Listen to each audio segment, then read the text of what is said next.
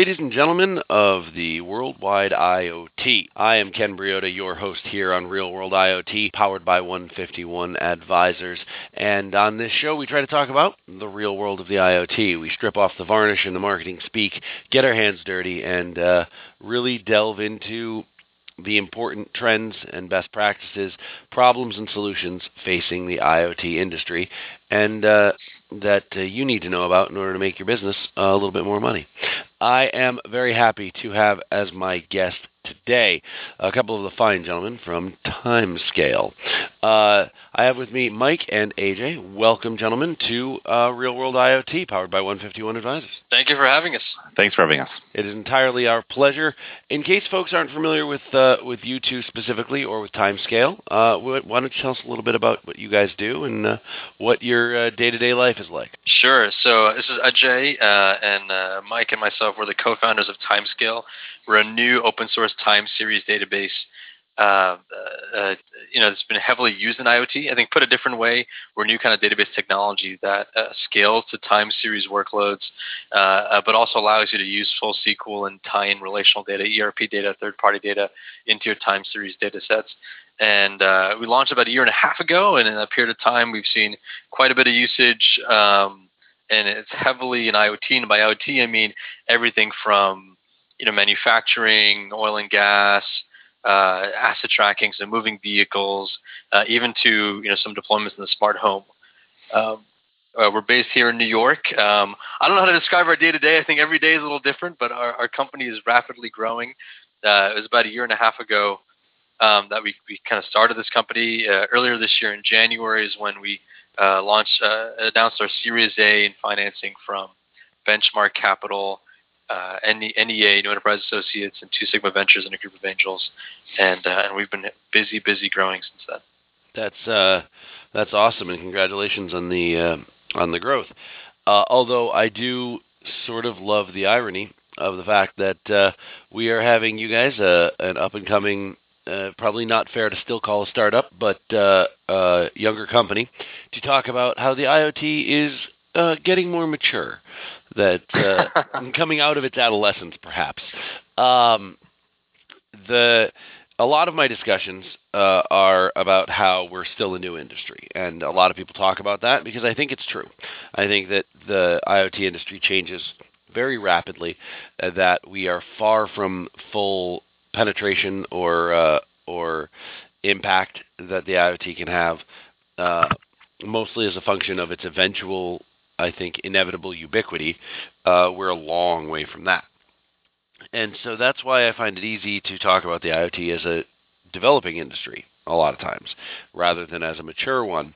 Um, but we are starting to see some signs that uh, that we've moved beyond. And, and, one of the things we were talking about earlier was uh, in the change of thinking from the IoT as a mere sensor network to more of a function of what you can learn from that. It's sort of like uh, uh, we've leveled up a little bit to use uh, parlance that at least I understand better. Uh, do you guys do you guys sort of agree with, with that position and and how do you, how have you seen that change happening? Yes, it's a great question, and, and I, would I'd say you know I'd say we agree that you know I, I, you know do think we have a long ways to go, but the industry is is maturing. Um, I think uh, in the beginning, the world was super obsessed with just deploying more and more sensors. Um, I think what we're finding now is is companies are finding that they already have sensors that they've deployed in the last couple of years, or you know, in some cases, like for example, in maybe in oil and gas, you know, they've had you know essentially historians have been collecting time series data at the edge for for years now. And um, and I think what we find now in IoT, is it's not necessarily just about deploying new hardware to collect new data sets, but it's also you know building pipelines to to take all the data streams you have that you know maybe are disparate, maybe they're siloed, maybe they're at the edge, and centralizing them, bringing them back to the cloud, uh, just so you can you know make you know you know better you know higher quality data decisions, uh, you know faster. So um, I agree. I think that the the data streams and and all of that is is important, but I, do want to push back on on one little piece of this, which is that all the sort of intelligence and analytics in the world uh, basically uh, makes you the the omnipotent person without uh, or the omniscient person without omnipotence.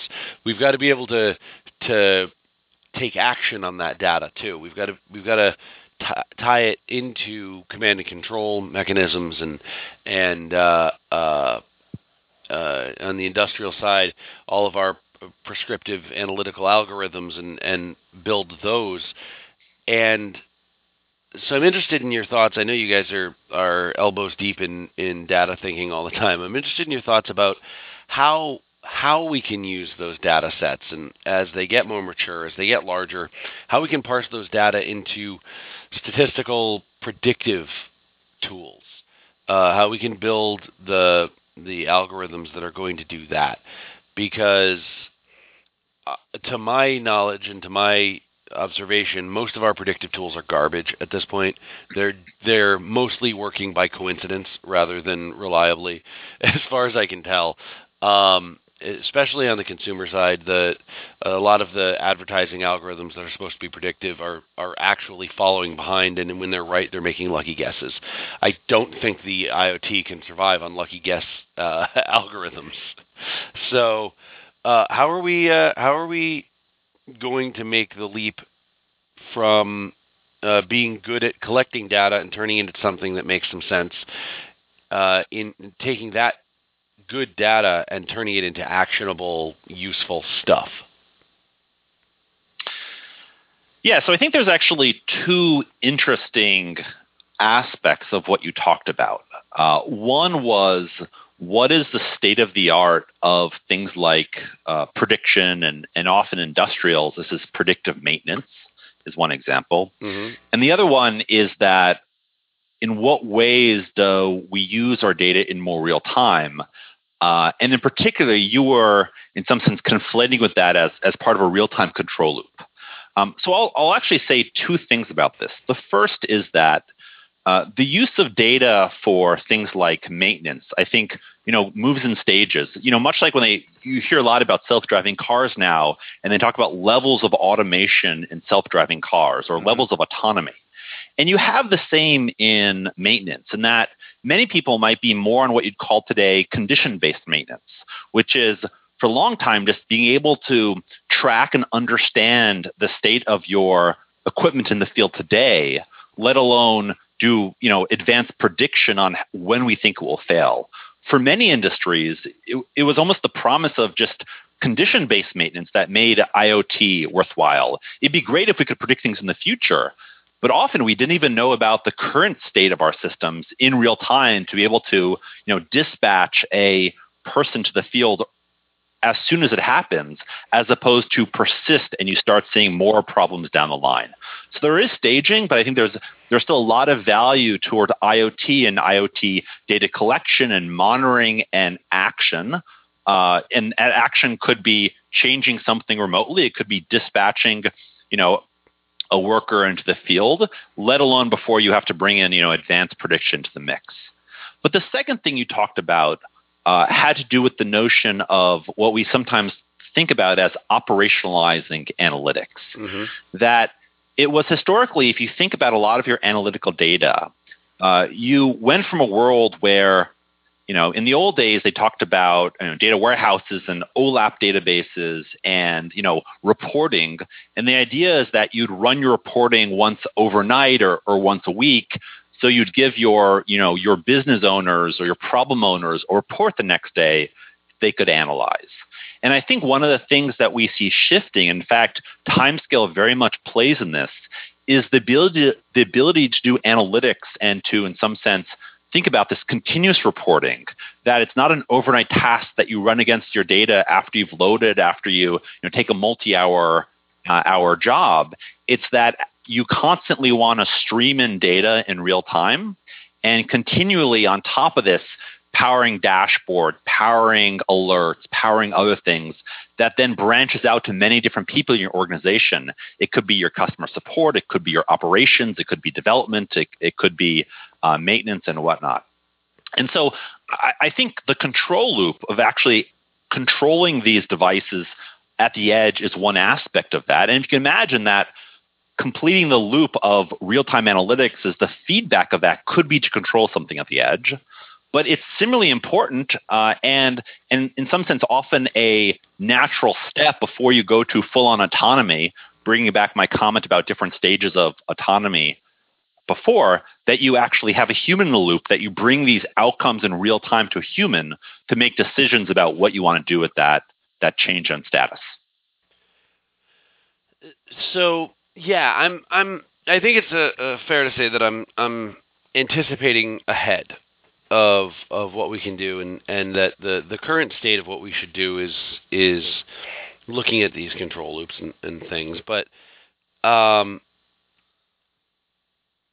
I, here's here's what I, I fear about data because I think I think data is really important and it's sort of becoming the IoT's uh, uh, holy hand grenade of Antioch. Um, you know, it's, it, and, and, can, I, can I jump in for a second? You talk sure. about data, it's really it's really because I think I mean data is kind of what we do and and and even though we're a startup, you know, because we work with such a variety of companies, we get a pretty nice bird's eye view, I think, you know, into what's going on in the, in the industry. Mm-hmm. Um, you know, when we started this company, you know, you know, I think a lot of people thought IoT would be similar to mobile and web, and sure. and when we came in, I, I, think we we probably started off with a similar, um, you know, assumption, but then we quickly found that like know, there are quite a few differences, and one Mike already touched about is around the heterogeneity as opposed to you know an IoT as opposed to you know mobile apps generally run on like one of two different platforms, right? Right, right. Um, but but another difference is that like mobile and web and computer, I mean, everything before IoT was all about a human computer interface, right? It was all about like I'm going to display a screen to uh, a human yeah. being who's going to interact, right? And the screen slowly got better and better and better. And IoT was the first time where we had you know, if you think about the evolution of computing, you think about moving from mainframes to desktops and laptops and phones, and, right. and with each wave, you know, obviously the computers get smaller but more powerful, more ubiquitous. You know, eh, we see IoT as the next wave of computing in, in this in this long evolution. Um, but what's interesting is that uh, many of these devices, if not most of them, um, they don't have a screen. you know, yeah. So it's right. Like like their screen is really a sensor. It's really like you know, it's really something that that collects. It's a one directional. It collects information about the outside world. And, and so what we found was really interesting. And, you, know, uh, you know, only because you brought up data, what we found interesting is while every other wave of computing before us was about how do we, you know, build applications that that interact with human beings in this world of HCI. And I think IoT for the first time was it was actually not about the human being at all. It was just about the data. So we, we actually think you know it's not just people think about oh IoT is about data. It, it almost feels sounds like a cliche. You know I think for us is IoT is all about the data. You know it's it's not about the thing, right? Yeah. and, and uh, yeah, that's I, I, think that's a really interesting point. And, and, once you start thinking about the data, I think some interesting questions come up. But I, I think that's kind of one point I wanted to share. Yeah, I you know it's a good point. I, it makes it, it's true that uh, in in some ways this is sort of the next wave of, of what computing is, and and and giving it a little bit more of the autonomy that that lets it work faster than humans really are capable of uh-huh. doing. Um, but it's kind of funny to me how it almost looks like the old mainframe days, you know, where uh-huh. uh, where humans think about in advance, uh, what do we want it to do? Punching all the stuff, and then we kind of can't watch it happen. It just sort of happens, and at the other end, we get a result. Um, and we're sort of better off that way because we're not interfering mm-hmm. in the middle. Um, but but my thing with data is that I think that it's it's the the blood of the system that is IoT in that it mm-hmm. moves everything everywhere. It's it's part of every system but I'm worried about us getting a, an internal bleed. to stretch that metaphor as far as it possibly can sure.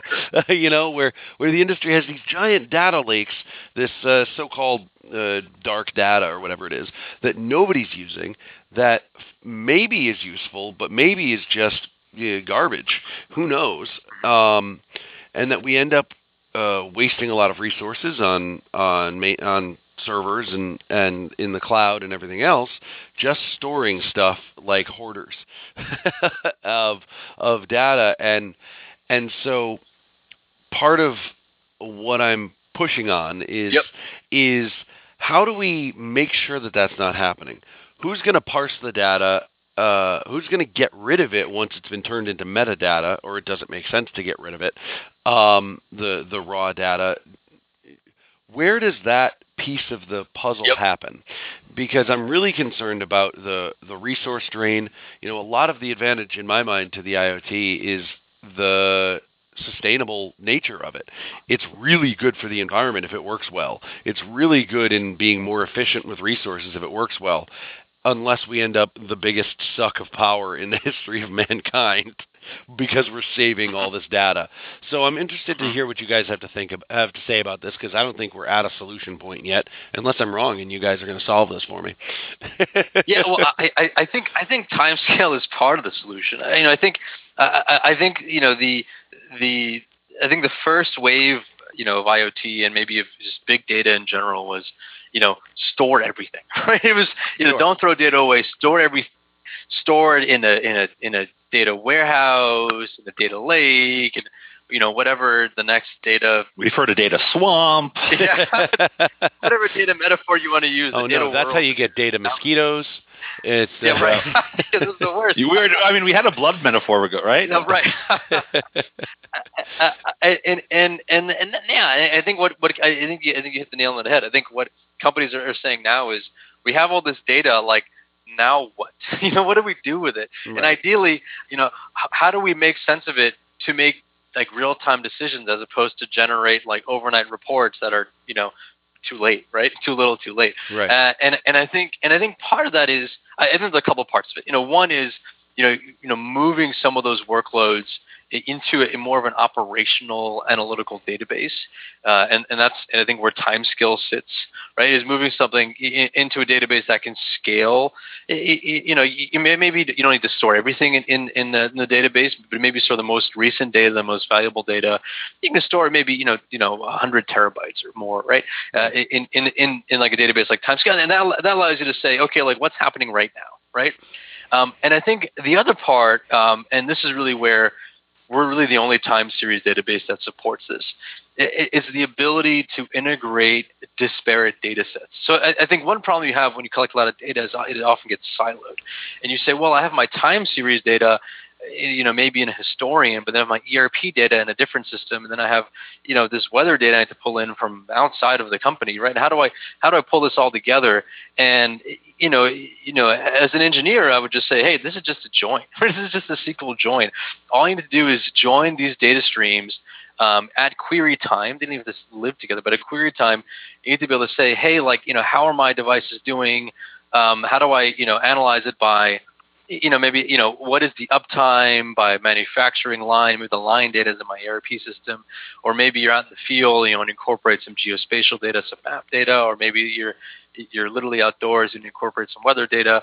And this is where you need, you know, like a time series database that stores more than just the data, but actually allows you to incorporate, you know, all these disparate data sets and lets you unsilo the data. So, you know, I'm, I'm not here to say we're going to solve all the problems or every problem, but but but I think these are two major problems that we do solve, which is operationalizing that time scale cells, operationalizing you know, the data, your data that would have sit in like sat in like a data lake, Mhm. um, and allowing you to uh, enrich it with these other data sets that you have, you know, across your enterprise. Sure. Um, what's your thinking uh, on the idea of metadata? Is is does it make sense to excuse me to integrate data sets and sort of look for those unexpected correlations and save that as an additional sort of uh, I don't know if it's richer, but uh, uh, unintended consequences data set that gives you uh, some more knowledge about about things. Does is that valuable? Do you think to at least the enterprise or, or the industrial side? Uh, I uh, the answer is always that it depends. Um, Mike actually has some experience here, and I'll, I'll let him jump in.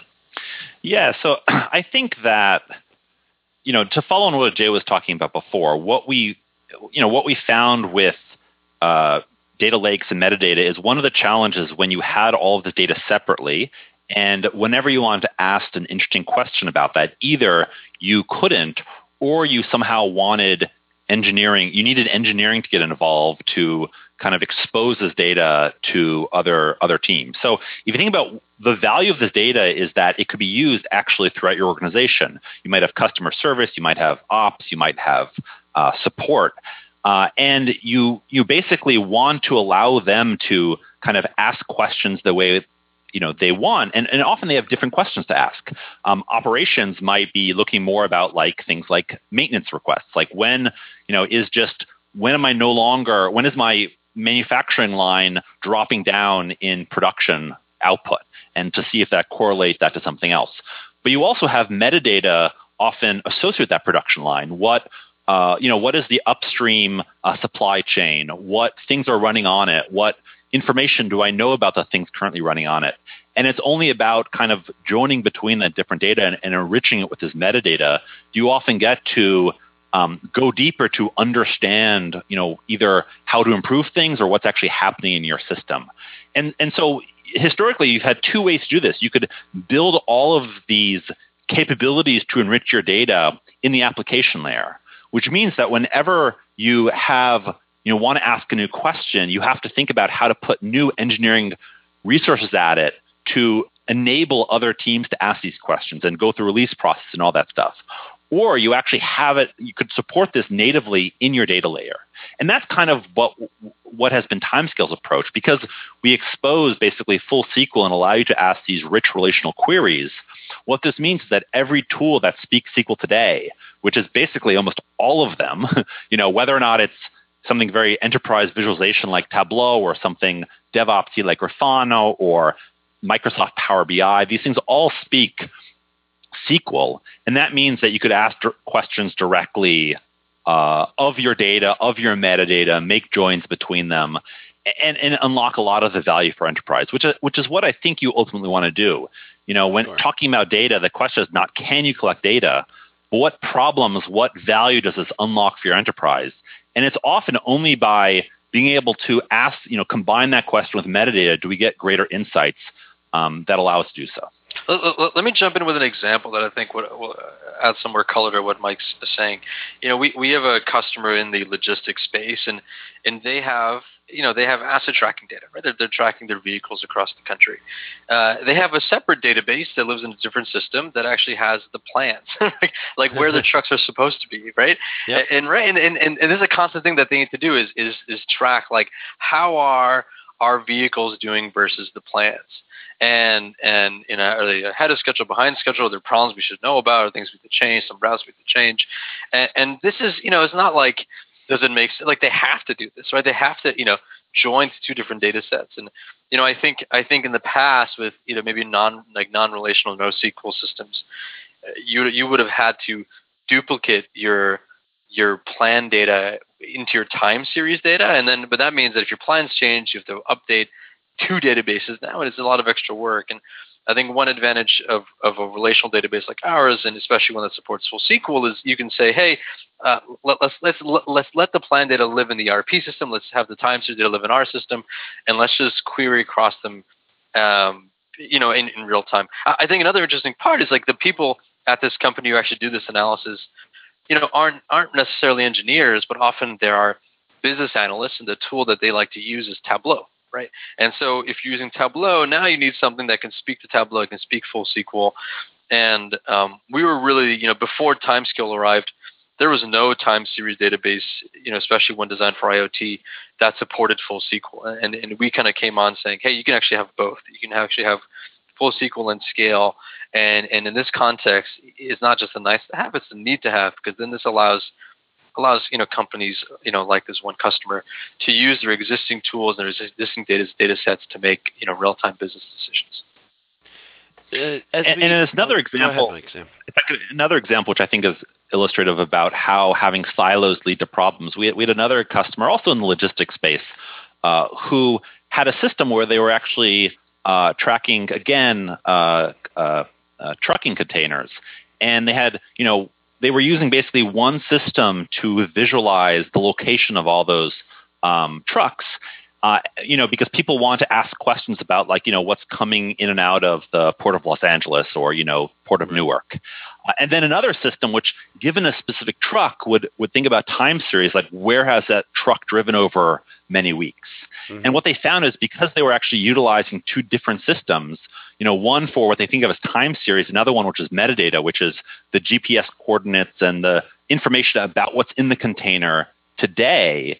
This led to actually inconsistencies um, between these two databases. And so, what would happen from a product perspective if, if is a user would look at one set of data and say, "Oh, this is my answer and then be pulling data from another database. And again they had to build all this in application space. But even there was inconsistencies because they didn't have the same type of consistency guarantees that they got when they ultimately combined these two onto timescale which kind of gave them both this time analysis but even geospatial support on top of that temporal data. So as we as we get near the end here i want to think a little bit about what my my listeners might be thinking, which is this is all really interesting and and and spectacular, but what do I need to move forward? As we as we wrap up, I was wondering if if if one or both of you could could really give the listeners the a tip. You know, what should they be thinking about as they're they're already collecting data, I'm sure. And as they're thinking about how can I use this? How can I get more strategic about about the the information I'm collecting that's going to lead to better business outcomes for me. So so uh, how should they be sort of planning their strategy moving forward with respect to data?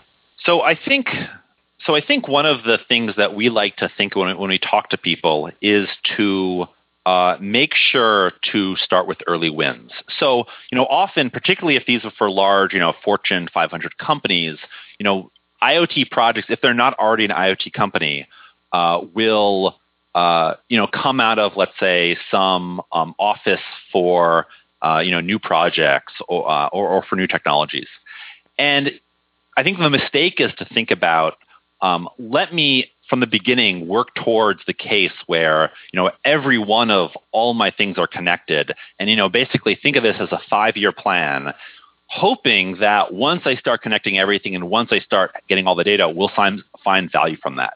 And I think this is related back to your question before about, you know, what is the value of the data? So we found to be the more successful uh, processes and kind of proof of concepts is when people, uh, particularly if they can, start with data that they already have or try to be very strategic about what are the minimal set of things that I need to deploy or what minimal set of new value, new data I need to collect in order to, to demonstrate real, you know, business advantage, real cost savings, real production improvements and whatnot, and then try to expand from there. You know, rather than think about, you know, what is my IoT strategy for my entire company? We, we find, and just to add to that, we find that, you know, I think I think people often get hung up on the vision, right? They, they say, oh, like IoT, we need to have self autonomous manufacturing lines or cars that can drive themselves and you know all, you know all this stuff that like i think we are years away from that right? Right. Um, or they'll go another direction. They'll say hey the first thing to do is build an iot platform that everyone in the company can use before we can you know build anything. And it takes them like two years just to build that. And, and i think and i think one thing that you know we like to think about is is the time to value. And i think that's what mike was talking about is you know often you know what we would suggest is you know think like a startup think like a startup with a limited time limited budget and say what is the fastest way for me to you know often it's even working with, with existing data sets. How do I, how do I how do I use what I currently have and and, and just, just you know add some value and then, then build on top of there? That makes a lot of sense. Um, uh, where can folks find out more about you guys and, and about timescale and you know if they inevitably have questions based on all this yeah, so uh, you know our website is timescale.com. Um, uh, we're also on GitHub for your developers out there, Apache 2 license, open source. Um, if you do end up deciding to to install and, and, and play with it, we have a very active uh, Slack channel. Uh, you can also email us at hello at timescale.com. Uh, you know, and again, we're an open source time series database that is built on top of Postgres. So, you know, also if there are any fans, listeners out there who are big Postgres fans, uh, you'll be pleasantly surprised to find that how much like Postgres timescale looks and feels. Awesome, um, folks, uh, gentlemen.